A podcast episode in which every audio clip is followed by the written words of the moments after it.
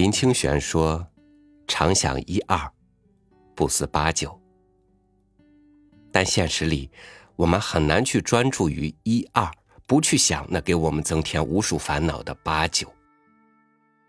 人的想象，总是把人的领域扩展的很大很大，而不去管自己应不应付的来。与您分享凯杰罗姆的文章《想象》。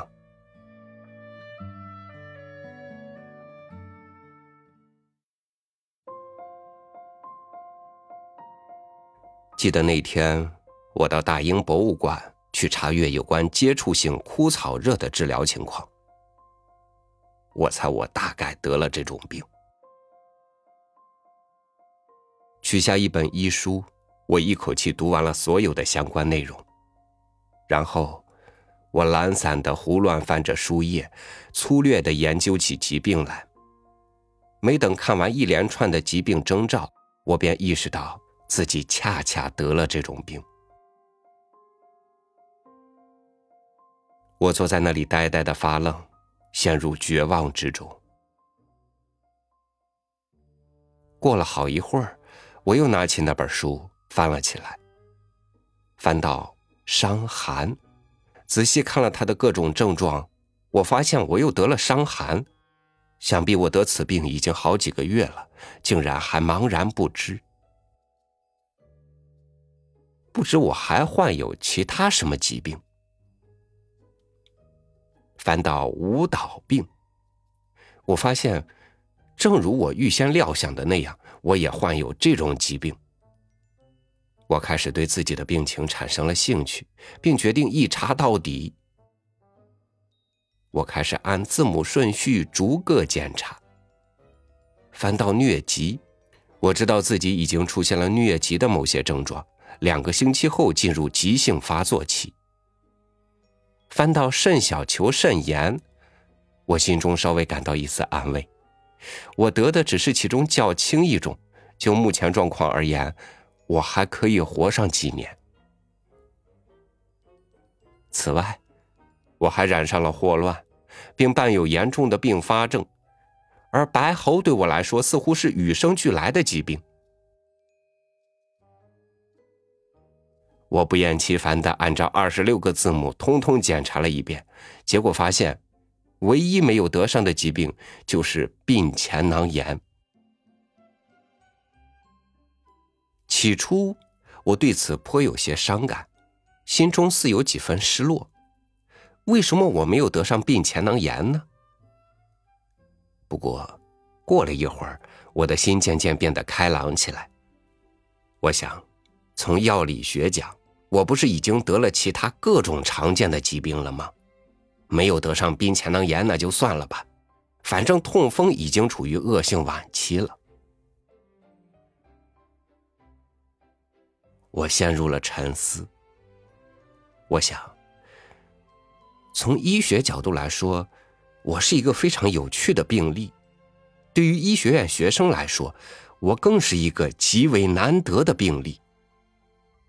如果学生们有了我，他们也就无需到医院去实习了，我就是他们的实习医院，他们所要做的就是在我身上研究研究，然后就可以拿到他们的毕业文凭了。我不知道自己究竟还能活多久，我得做一番自我检查。我摸了摸自己的脉搏。起初我什么也摸不着，不久那脉搏又突然跳了起来。我掏出怀表，测算脉搏的次数，大概每分钟一百四十七次。我又摸了摸心脏，竟然发现它已经停止跳动了。哎，后来我渐渐意识到，我的心脏还在那里，想必也没有停止跳动。只是我对此无法解释而已。我看了看自己的舌头，我尽量把舌头伸得长长的，闭上一只眼睛，用另一只眼来检查。我只能看见自己的舌尖儿，得到的唯一收获是，我比以前更加确信我得了猩红热。走进阅览室的时候，我是一个健康快乐的人；出来的时候，我变成了拖着衰弱病躯的重症病人。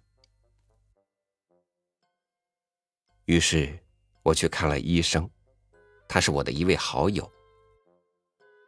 他摸了摸我的脉搏，又看了看我的舌头，后来不知怎么的谈起了天气。之后他问：“你究竟哪里不舒服？”我说：“老兄，我不会告诉你我得了什么病，让你白费那么多时间。不过，我可以告诉你我没有得什么病。”我没有得病前囊炎，除此之外，什么病我都有。我还把自己是如何发现这些疾病的过程如实告诉了他。随后，他解开我的衣服，握紧着我的一只手腕，在我胸部一阵乱敲，又把脑门贴到我的身上。最后，他坐了下来，开了一个处方。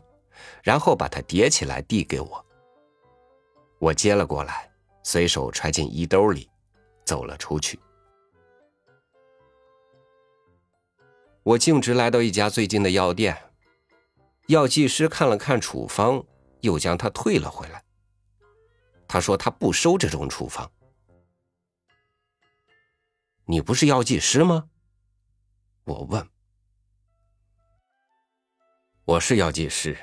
如果我经营一个合作商店、兼营家庭旅馆的话，我倒是可以为你效劳。可我只是一个药剂师，我无能为力。哎，我看了看那处方，上面写道：一磅牛排外加一品脱苦啤酒，每隔六小时服用一次，每天早晨散步十英里，每天晚上十一点上床睡觉。此外，不要满脑子都装些你不明白的东西。